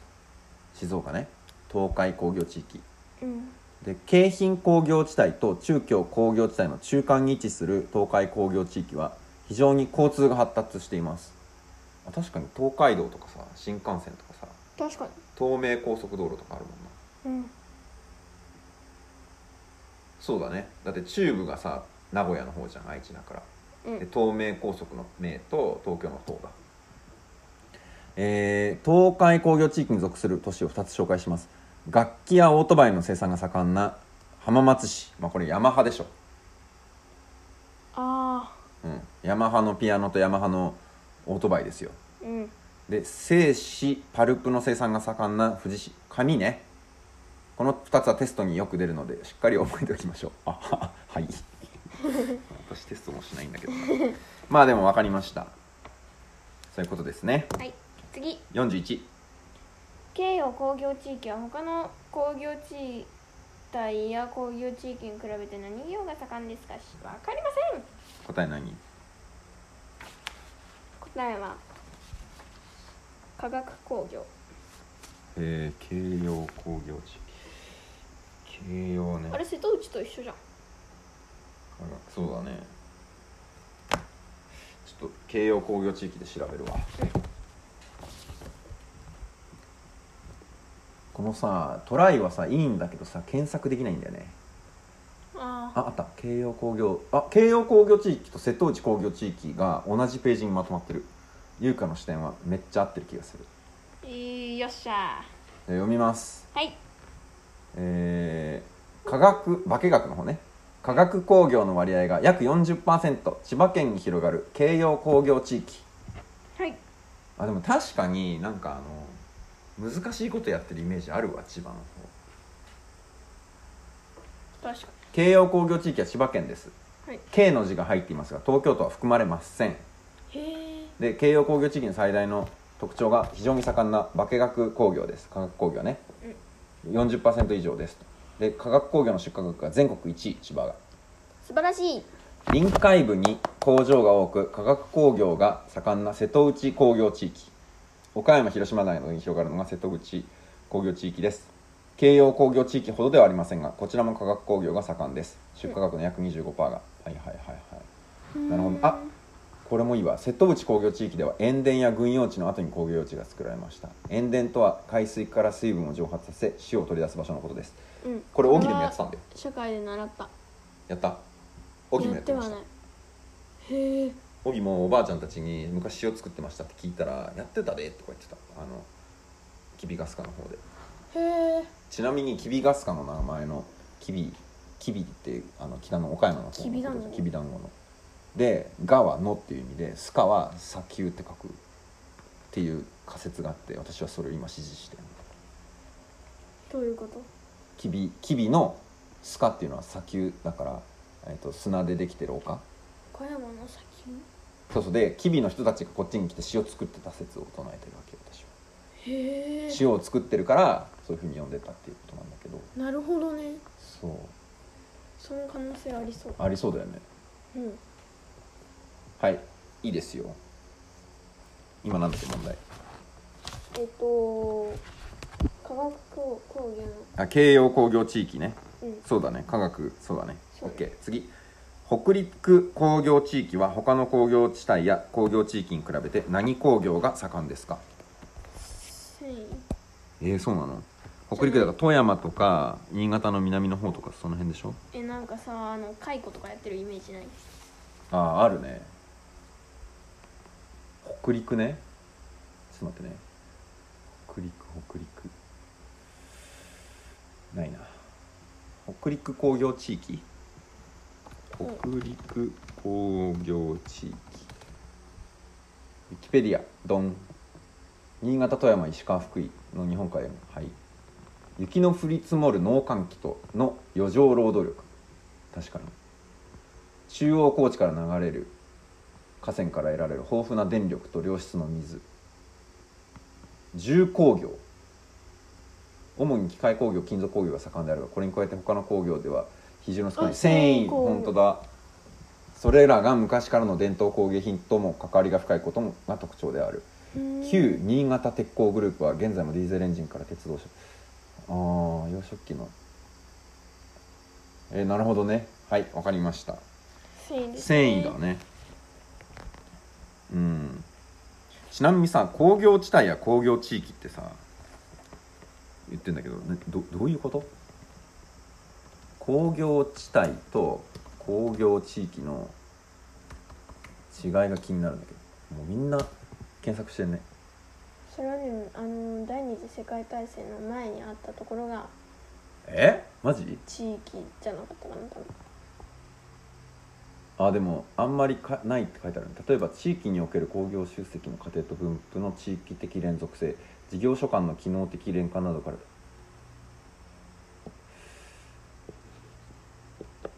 分かんないねうん優香が聞いたことがあるのは何そのなんかね第二次世界大戦のうん前にあったのが地域じゃなかったか地帯の方がでかそうじゃないな確かにじゃあ地帯が前でうん地域が後からできたんじゃなかったかな多分うん、ほらよくどこ覚のえてないけどどのブログもだ昔は京浜中京阪神北九州四大工業地帯私が習ったやつだったんだけどこうその他は全て工業地域と呼びましたみたいなでこう北九州が地地域になったっていうのを読んだじゃんさうんっきあの弱まりましたみたいな、うん外されたみたいなそうだね まあ地帯の方がでかいんだね、うんはいそ43んなイメージはあるやばいもう今日めっちゃ時間かかるあと20分で8七 7, 問はいやばい1970年代には日本は何発電が中心になりましたがか火力私も火力なんだけど合ってんのかな火か風かで悩んだ火かえ風力発電はまだまだでしょあそだっかからうんだ大体水力とかさそうか発電ちなみにミヤさん実は発電所売ってたからえそうなのそうなのよ、うんうん多分ねちょっと待って発電の歴史皆さんいろいろやってるそうなんだ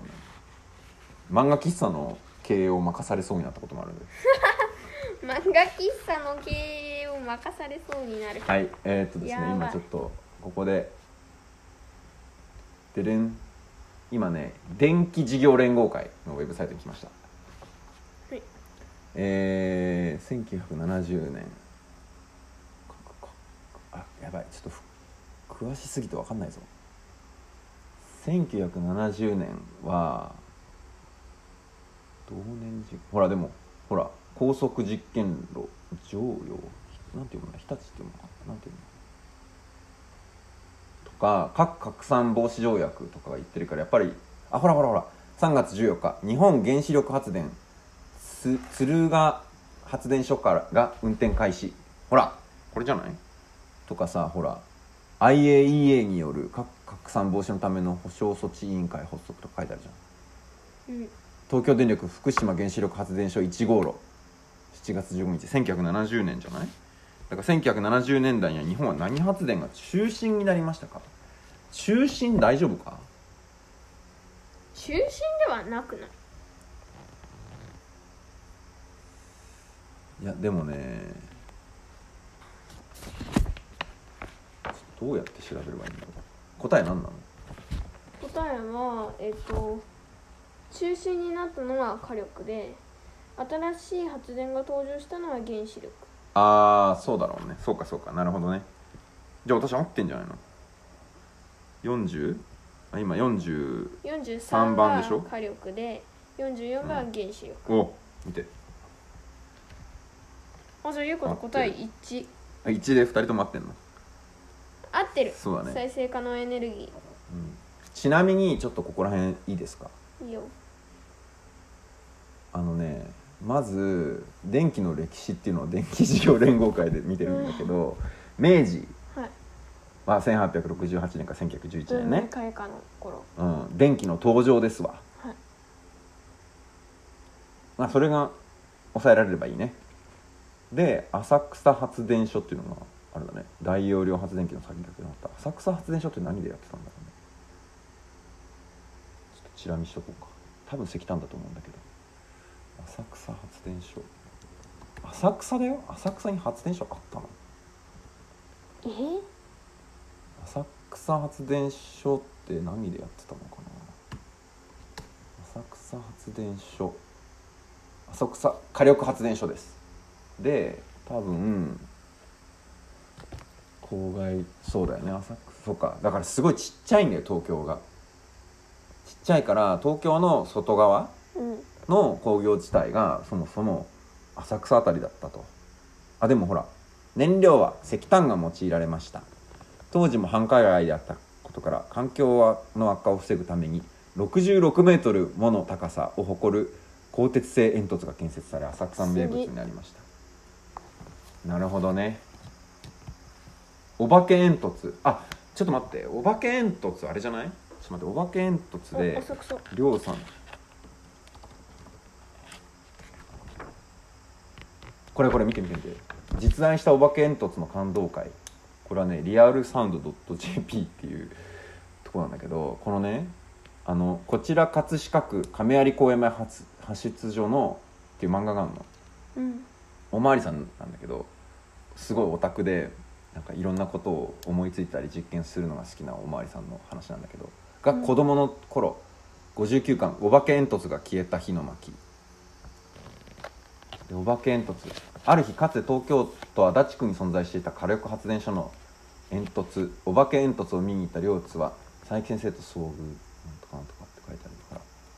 これお化け煙突は多分足立区え浅草って足立区浅草足立区そうだね合ってんじゃない、うん浅草は足立区でしょ合ってんのかな足立営業浅草も合ってんのかななんか違う気もするな浅草浅草は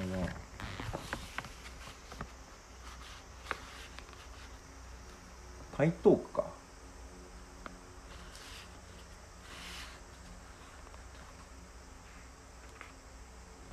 墨田区とかだもんね足立区ってそんな近いか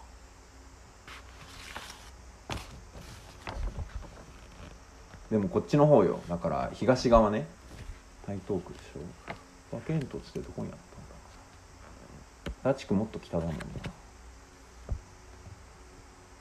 で葛飾区がここじゃんうん亀有公園前発出所の方がさ浅草がここでしょ浅草発電所ってどこにあったんだろうねまあいっかよしちょっとちょっとやばいあとの時間がないから、はいあと13分で終わりにしますえーなんでお化け煙突の話になったんだっけうんだかあらあー新しい発電所だごめんごめんそうだ発電の歴史だけさらっとこうっていう話だったんだ大正から昭和1912年から1945年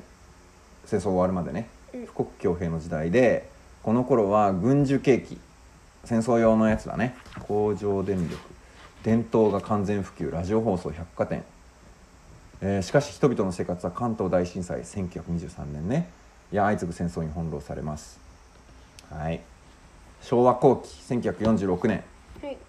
からここら辺はね三種の神器とかやってるんだよねだからこの辺ずっと火力発電なんだよなあでもダム作ったりしてますほら黒部ダムダムは水力ねうん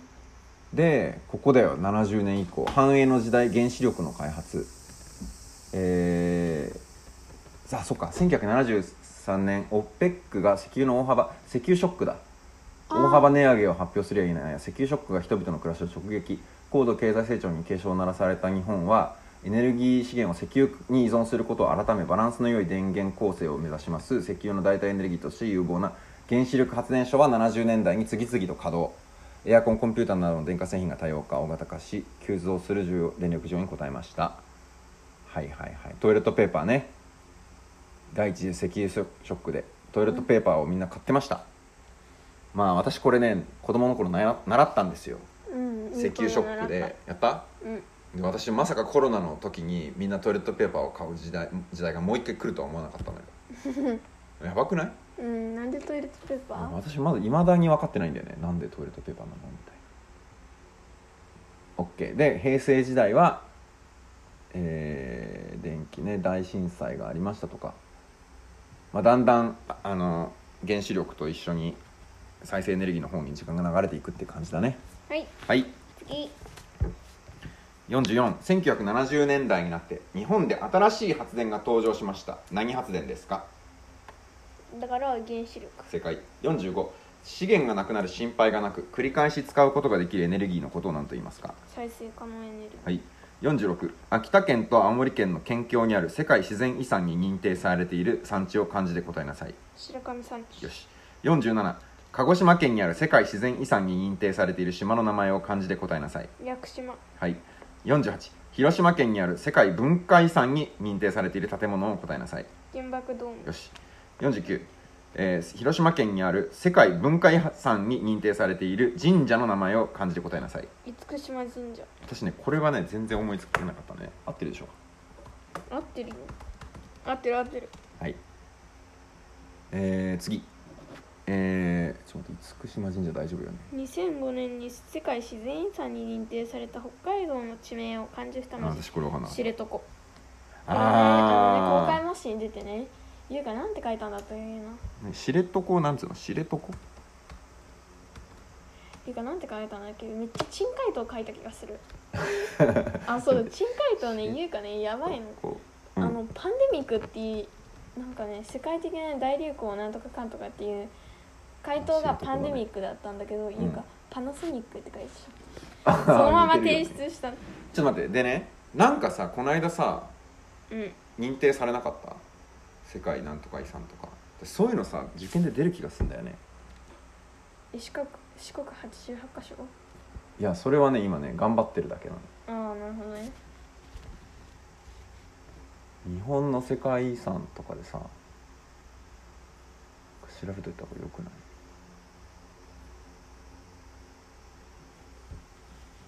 日本の世界遺産外務省あ外務省がやるんだそういうのうえーーんあでもそうか知床かあ北海道北東北の縄文遺跡群そんなん丸山遺跡なんかちょっとわかんないねこれうん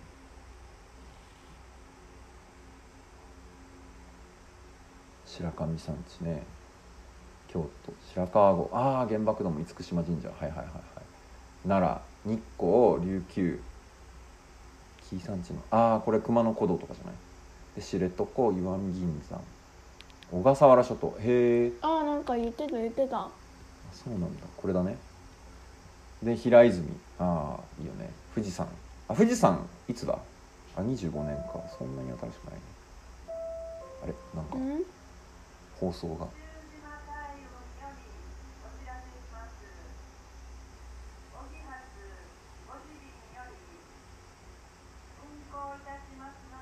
あ台風終わった5時からうんよし終あ地理終わったまあ今日やったところはもう忘れないでしょ多う分いんけるんじゃないじゃあちょっと次歴史 ではまた頑張って解きますはいバイバイさよなら